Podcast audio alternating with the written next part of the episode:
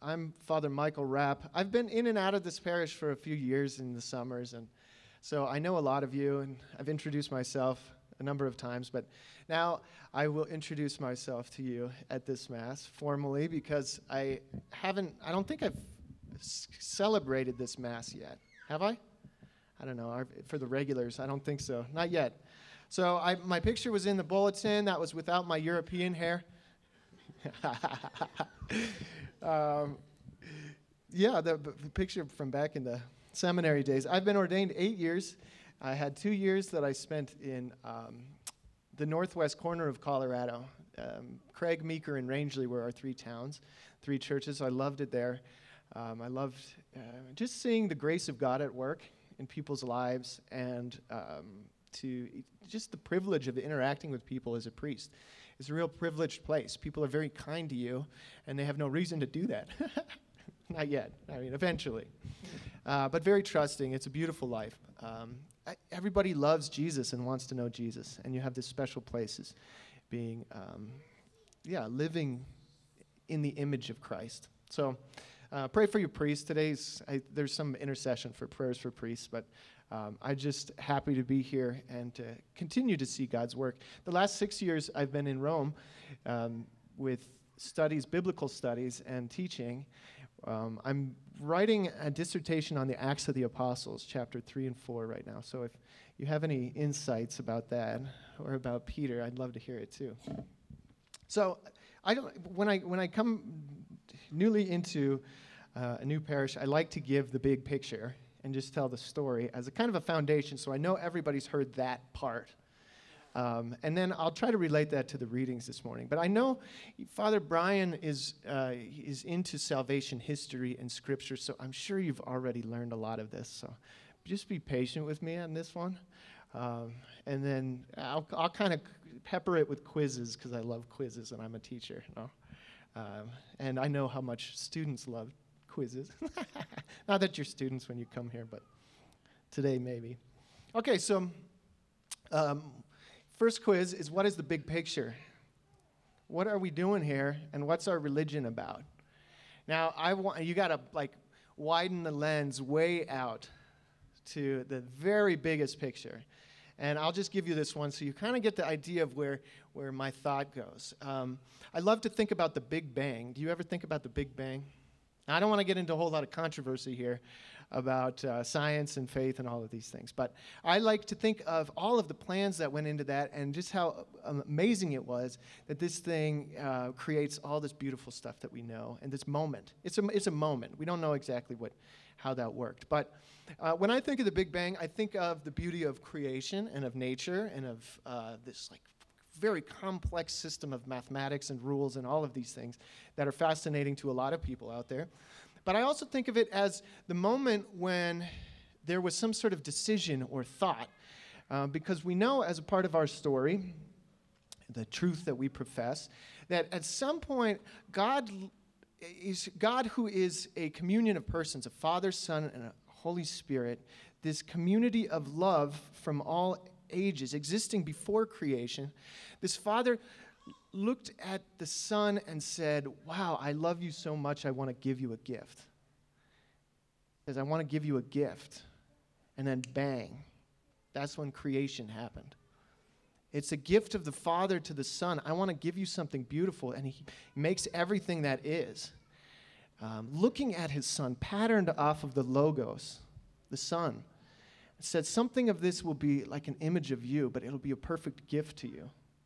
Yeah, God the Father making this universe. So that, that's the bang moment. The bang moment. I don't know if it happened sequentially like that. I wasn't there. Uh, surprise.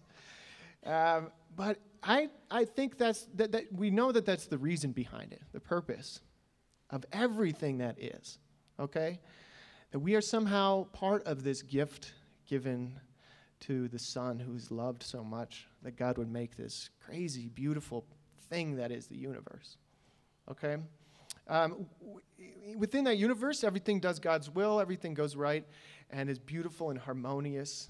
It's, uh, we see that when we look in the sky. We see that when we look, go to the zoo. We see that when we look at the trees falling with this beautiful colors, the sunset, There's moments that we can spend. And human beings are meant to be that absolutely beautiful, um, even the height of the beauty of creation. Um, but we also have freedom, and we've abused freedom and uh, chosen not to fit in to this whole schema harmoniously and perfectly, not to do the will of God, or our ancestors did. I think, I mean, I do. Uh, sometimes, unfortunately, but our, our ancestors have. And we, just as a, as a human uh, people, we have fallen, right? We tell that story. And then, and then, and then we say, uh, we notice, though, that, that freedom itself is an opportunity to love. So this was the greatest possibility in all of the universe was that there was a creature now who could choose freely whether or not they want to serve, whether they want to fit in, whether they want to uh, glorify God, whether they want to serve God, um, or if they want to rebel and kind of do their own thing, be served, worry about themselves, um, live for their own um, kind of will, plan, ideas, life, um, or to give it. Okay, so the freedom is a possibility for something very, very beautiful, um, the most beautiful thing in all of creation. But it has been abused. So God says, I love this so much, I'm going to win it back. And he, he says, I got a plan. I'm going to send my only son. Jesus, who's, who all of creation was made for, this beloved one, leaves heaven momentarily. Kind of doesn't leave heaven. Go to RCIA and learn about the theology. um, a little bit complicated, but that, God says, I myself will save them. And then Jesus comes to, into the world, uh, becomes one of us, one with creation, in order to save us and to draw us back to the Father. And in doing so, um, we get this beautiful return of the gift. The Father had given this gift of the universe and Jesus says, I want to sanctify it, make it beautiful and perfect, and reorder all of the things that are, that are disordered, and then return it to you, Father. Unite it with Himself, this perfect loved one, and then bring it to the Father and give it back. And where we, we, we find ourselves in the, kind of the middle of this story, but on that latter half of the story that here we are being saved, being perfected. Jesus is at work in the world. He's done the work that's going to save us. Uh, he's working within our hearts to save us, uh, to save the world, and, uh, and to save the world, beginning with his people, his, his people who are set apart, a special people within the world. So that's part of the plan. Part of the plan to save the world and to sanctify the world, make it perfect and beautiful again, restore it, is that God says, I'm going to take some of the people and I'm going to set them aside and I'm going to make them shine like a light in the world. I'm going to make them shine eh, so that other people can learn about God, can be drawn into this mystery, and with their own freedom can choose uh, to love Jesus, to be a part of the story, to be a part of the gift to the Father. So, who does he set aside? The Bible's got a lot of people who are set aside. One way to do that, to set somebody aside, is uh, we use the word sanctify or consecrate. One way to set them aside was to anoint them. Do you know who in the Old Testament, kind of before Jesus came, as a prediction for the future, uh, God had asked for people to be anointed, set aside as special people. Who, who were anointed in the Old Testament?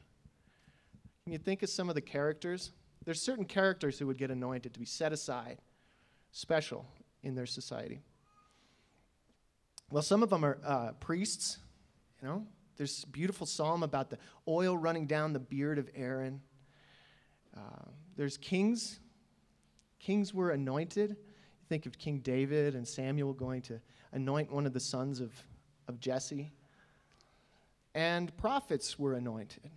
Well, we're not sure exactly how or when, but Elisha did anoint. So the, you have these three kind of classes of people. Um, when Jesus came along, he was, he was all of those a priest, a prophet, and king. He dies. He says, I'm going to send you the Holy Spirit. Uh, after he's risen from the dead and he ascends into heaven, he sends this Holy Spirit. And then w- something amazing happens. It turns out that uh, everyone who receives this Holy Spirit suddenly transforms from whoever they are, kind of nobodies, into priests, prophets, and kings. As soon as they receive the Holy Spirit through baptism. Now, how many of you have been baptized? Most? Yeah, yeah. That's good. Um, that means that God is working his plan with your life. That God has transformed you, set you aside for his work, not, to, not so that because he knows that you're going to be perfect, not because he, he uh, thinks that you're better than anybody. He does love you, and that's part of this plan. But it's also a plan for the redemption of the whole world, for the restoration of the whole world. To take this gift of creation, make it perfect, and then give it back to God. So he's made you, he's given you a mission, a share in his mission and his identity as priests, prophets, and kings. Let me read this thing from the uh, baptismal rite. So,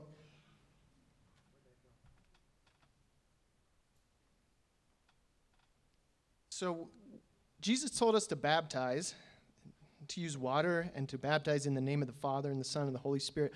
When we do that, we're washed clean of all of our sin, of original sin, and any of our, of our other sins. Um, we're made perfect, we're sanctified. That fall is reversed in that activity. We die and rise with Jesus. And then the priest anoints us with a, an, an oil called the sacred chrism. This is a special oil. I have some here. It smells really good. I don't know, maybe that's relative, but it, it smells good to me. It's got balsam in it, so it's got this special smell. And uh, yeah, it's oil. It's thick. It's usually olive oil base. Um, so when when the priest anoints right after the baptism, they read this prayer. God the Father of our Lord Jesus Christ has freed you from sin, given you a new birth by water and the Holy Spirit and welcomed you into his holy people. He now anoints you with the chrism of salvation. As Christ was anointed priest, prophet, and king, so may you live always as a member of his body, sharing everlasting life. Your, your identity has transformed. You become a priest, prophet, and king with Jesus. The Catechism of the Catholic Church. I brought a library. has something similar to say, um, and it adds something about the mission. Uh, the baptized have become living stones, it says in um, Article 1268, to be built into a spiritual house to be a holy priesthood. By baptism, they share in the priesthood of Christ, in his prophetic and royal mission. They are a chosen race, a royal priesthood, a holy nation, God's own people, that they may declare the wonderful deeds of him who called them out of darkness into his marvelous light. Baptism gives a share in the common priesthood of all believers. So we find out that our mission is to glorify God, to speak to the world the good things that God does.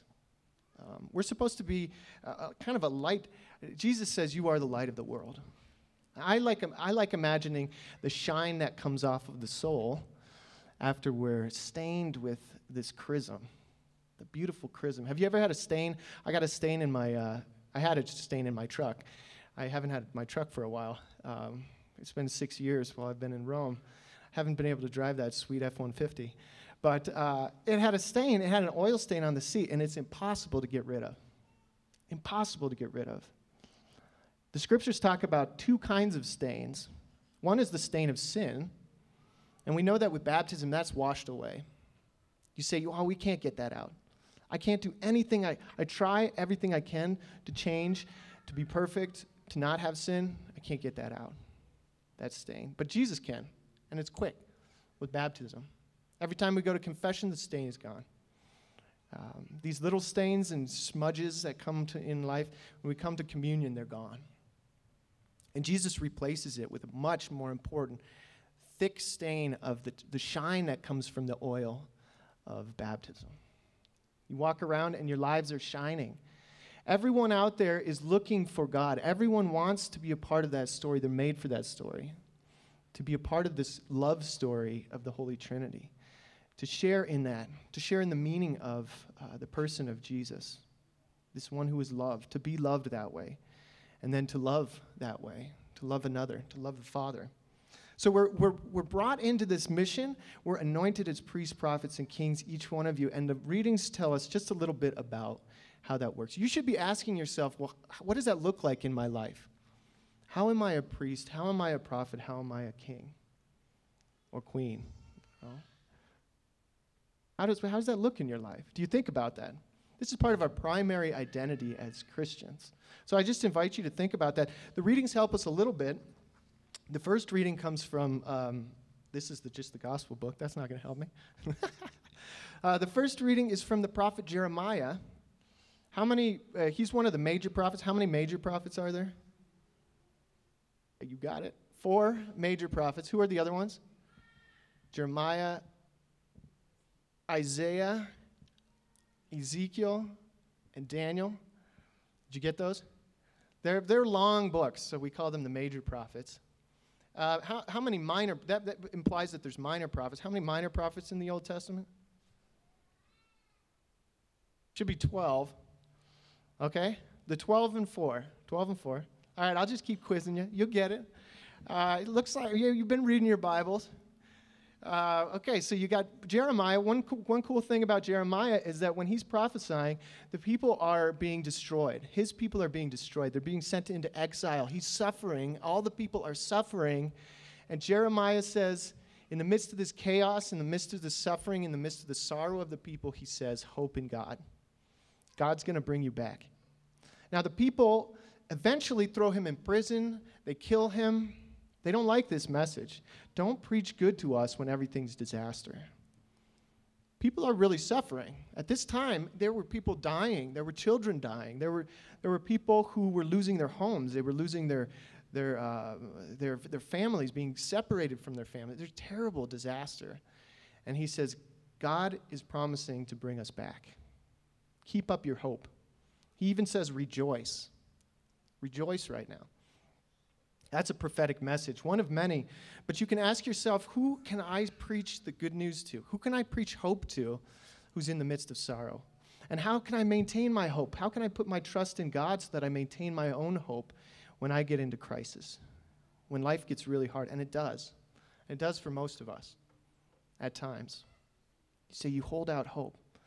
And when you suffer that well, when you stay open to God, when you pray, you're taking time to pray, to be quiet, to listen to the Word of God, you will have a bold message to give, a message of hope to give to the world. Uh, and it'll transform our suffering. It transforms our suffering into, uh, into an opportunity to glorify God. Not that we want that, but suffering comes and you can't get rid of it. So we find an opportunity to glorify God, speak hope. That's one way to be a prophet. How about to be a, um, what are we doing? King? Prophet, priest, and king. So, priest should be short too. That's like Mel- Melchizedek in the second reading. This is from Hebrews. Talks about Jesus is a perfect priest because he knew suffering, because he suffered things willingly. And what, what came from that was that he can sympathize with other people's sufferings because he accepted his own sufferings. You know, that w- that's what a good priest does. He can, he can relate to people, he can love them, he can understand suffering and then bring their suffering to the Lord. Not try to fix things, not try to not, not, not be afraid and avoid things when they, when they run into suffering, but to, to, uh, to love someone in suffering, to help them, truly help them. That is to bring their cause to the Lord. That's one exercise of priesthood, and Jesus invites you to exercise your priesthood, to sympathize with people, to accept your suffering knowing that it's going to make you sympathize better, make you a better priest. You know, to offer the best help that you can, but to know that the best help that you have to offer is prayers to the Heavenly Father, offering their lives, offering their sufferings, helping people that way with your prayers, with your life. Okay, finally, we have a king. Jesus the King comes up on Jericho today, and um, if you're a good Bible reader, you know that something important happened in Jericho. You remember what happened in Jericho in the Old Testament? You have this, oh, yeah. Do you know? Jericho. What happened in Jericho? Yeah, the wall came down. There were the trumpets. There was this great battle. and the wall came down because the people trusted in God. Um, God had promised that they would move into the Holy Land, and now they were coming into the Holy Land under the leadership of Joshua.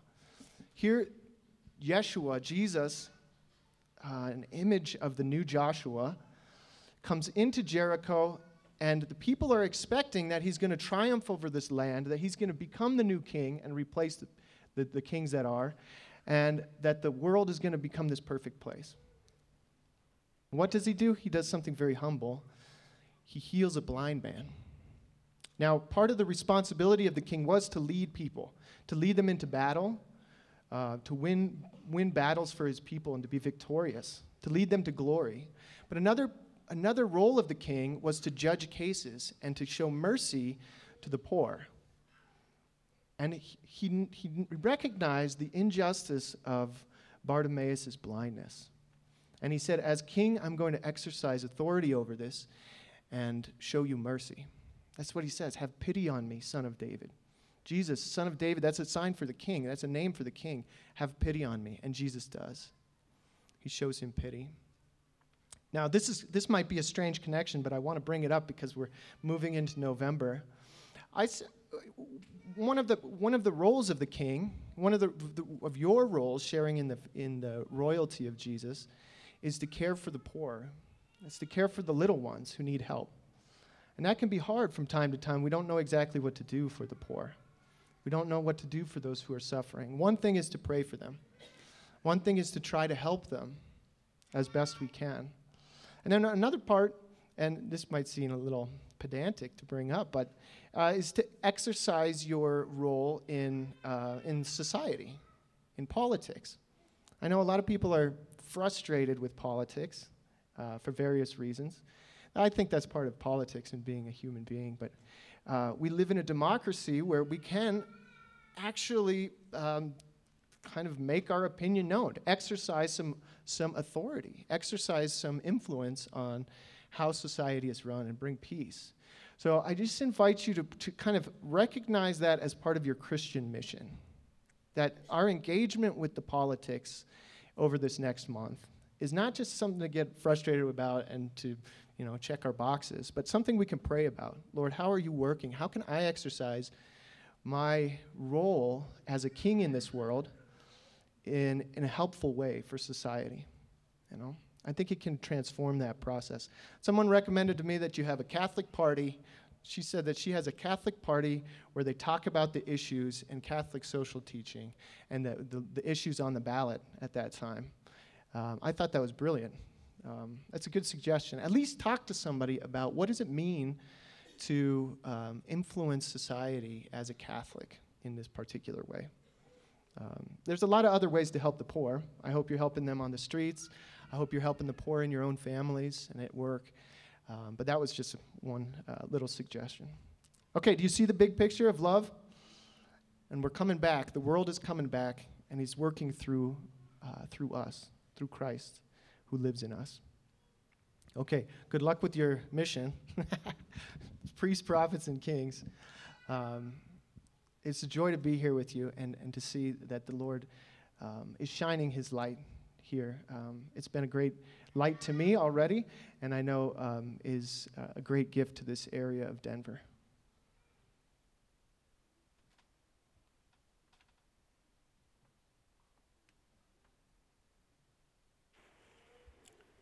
Let us stand and together profess our faith.